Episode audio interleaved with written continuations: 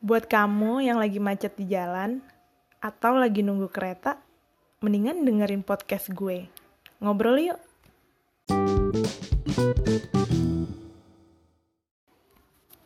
Halo, selamat pagi teman-teman. Apa kabar kalian semua? Semoga pada baik-baik saja ya. Oke, kenalin nama gue Andi dan ini podcast pertama gue. Sebenarnya podcast ini gue buat untuk membayar ketidakhadiran gue di acara arisan digitalnya Girls in Tech Indonesia.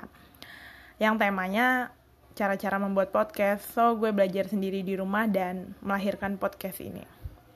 Oke, Selanjutnya podcast ini akan berisi tentang obrolan-obrolan gue bersama teman-teman gue, sahabat, dosen mungkin, eh, orang-orang yang akan gue temui di jalan, orang-orang yang menginspirasi gue, dan cerita-cerita tentang aktivitas gue.